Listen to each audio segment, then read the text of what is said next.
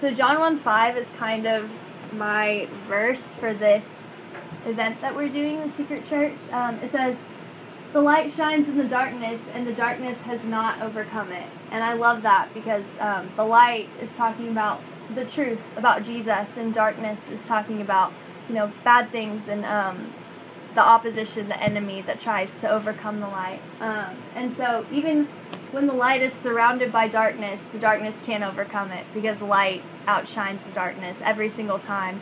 Um, and so, even when, you know, we're going to talk about the persecuted church, but even when hard times are facing us, it's not going to overcome the love that Jesus has for us um, and the fact that we have Jesus inside of us. So, um, we just, just wanted to explain that for y'all, to y'all. Um, so, I'm just to talk to y'all because this is a chill setting and it's we're just gonna talk like we're um, hanging out. And so tonight um, is called Secret Church because we're talking about persecuted church, obviously.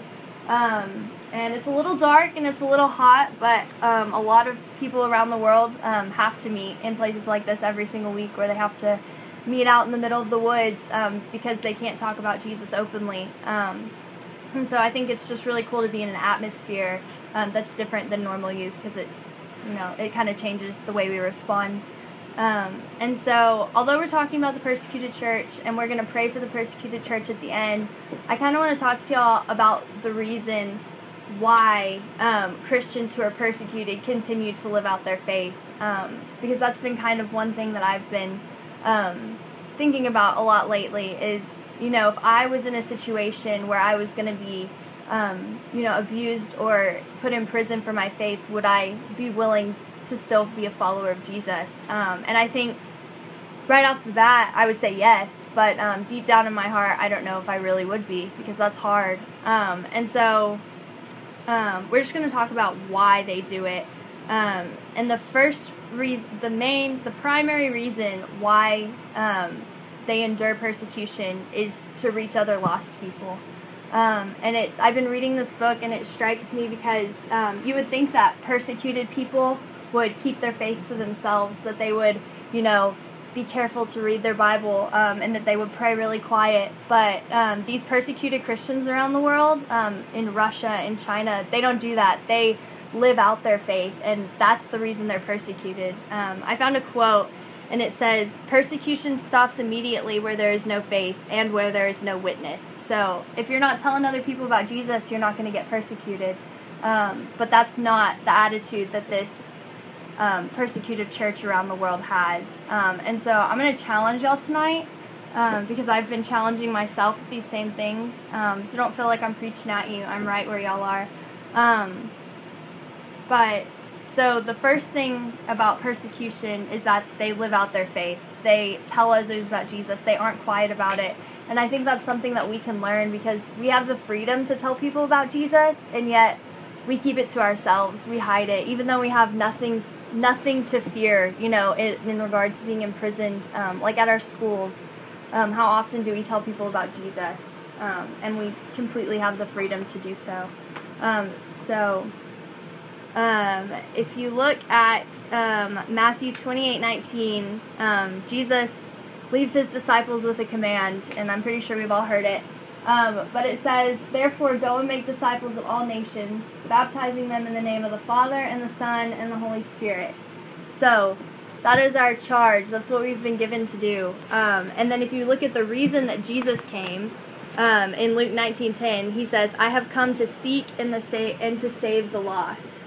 And so, if Jesus had a heart for the lost, we should have a heart for the lost too. Um, and I think one of the big things that the Lord has been just speaking to my heart um, is that the grace that the Lord has shown me and the forgiveness that He has shown me is not for myself. We're not called to keep it to ourselves and to, you know, hog the joy, I guess. We're called to share it with other people. Um, and I just think, you know, what a blessing to be born into a culture and a family um, where I've always known the Lord, but like a lot of people haven't had that opportunity, and it's our job to go tell them. Um, and so if you keep your faith to yourself, what good does it do? It just, I mean, it does nothing. We're called to share it, and we're called to seek the lost, um, and to live lives outside of our comfort zone. Um, so that's that's the first thing that I want to just point out. Um, and then the second thing is how do we have a heart for the lost? Um, how do we get to the point where we say, "Wow, that person doesn't know Jesus. I want to share it with them." And um, it just comes down to a personal encounter with Jesus. And when you understand what Jesus has done for you, it makes you want to share Jesus with other people. And um, until you come to that point where you just you realize how broken you are and how you, in need you are for a savior, you're never gonna have a heart for sharing Jesus with other people. Um, and so there's this this book I've been reading, and the author's name is Nik. And um, so he goes and he visits all of these persecuted churches around the world, um, and he interviews them and he says, "How do you live out your faith under persecution?" Um, and so one of his um, one of the things that he discovered was this quote, and this is how um, they are able to live it out. And it says, They have determined in their hearts that they will not keep Jesus to themselves. Having found faith in Christ, they have such a passion for Jesus that they must share the good news of his sacrificial love and forgiveness with their families, their friends, their neighbors, no matter the cost. And so as I read that quote today, I just sat in my room and I was like, I want to have that passion. I want to be so passionate about Jesus that I have to share the good news um, because other people deserve to hear it. And like I said, I'm tired of living a selfish life that keeps it to myself. I want to. Um, I want to understand what Jesus has done for me, and not only for me, but what He has done for other people, and that they deserve to hear um, about His love too. Um, and so, that's the majority of my talk. But um, one of the things I wrote was that Jesus, um, just a prayer at the bottom. It says, "Jesus, call us out of our comfort zones for the sake of reaching um, the people that you love." And so, I love that this is like as we're going back to school because you're gonna be sitting in classes with um, you know kids that have never heard about Jesus, and you're gonna um, feel the little tug of the Holy Spirit telling you to, you know, reach out to them, to speak to them, and um, I just encourage you to to do it. To you know, as embarrassing as it may seem, just to step out of your comfort zone because the Lord works and He wants to reach your friends and He wants to empower you to reach your friends. Um, and so, one of the other quotes that Nik Ripken says is he was talking to this guy from Russia that had been imprisoned for his faith so many times, and it was just a normal thing. Like, he was completely like used to saying, "Oh, I've been to jail for my faith," which is so foreign to us. Um, and it said his quote is, "Don't ever give up in freedom what we would have never have given up in persecution." So my challenge to you is, if you if you're sitting in this room and you're thinking, "Oh, I could be persecuted for Christ," like I wouldn't deny him. Um, then why are you denying him in the freedom that you have here? Why are you not reaching out to your friends? And I'm not preaching at you because this is for me too, and I'm convicted of this as well.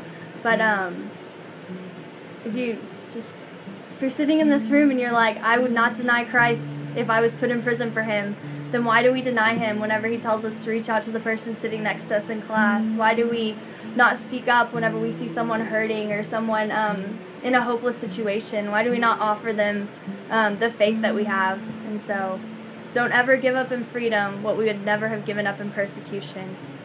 So, um, it says, I wrote down, Jesus came to earth and lived a life of discomfort, um, of persecution, and of hardship so that we could have life in him. Um, and then John 1.16 says, for from his fullness we have received grace upon grace. So if Jesus was willing to give up everything for us, um, we should be more than willing to give up everything for him. Um, so yeah, it just that's the challenge I have for y'all is to walk with him daily and don't ever give up in freedom what we never would have given up in persecution. Um, and I just that just keeps coming back. So for me too, but um so right now we're gonna we have a few more songs to sing, and I love these last two songs because they they challenge you. Um, one of them is it says "You make me brave," and it's about the Lord giving us the strength to do the things that He's called us to do. Um, and then the other one is um, just about being willing to go wherever He calls us. And so I don't know what He's calling you to do. I don't know who He's calling you to reach as you go back um, to finish your summer and head off to school, but just live boldly for Him and don't keep your don't keep the grace to yourself. Share it with your friends because it's the most fulfill, fulfilling thing. Um, and so we're just gonna we're just gonna enter into worship again, and we're gonna pray, and then at the end we're all gonna pray for persecuted church and for each other um, together. And so, if you feel the need to pray with someone, if you feel the need to, I don't know, just lift your hands. Let's just worship Him and really ask the Lord to reveal stuff to your heart as we enter into prayer in these next few minutes.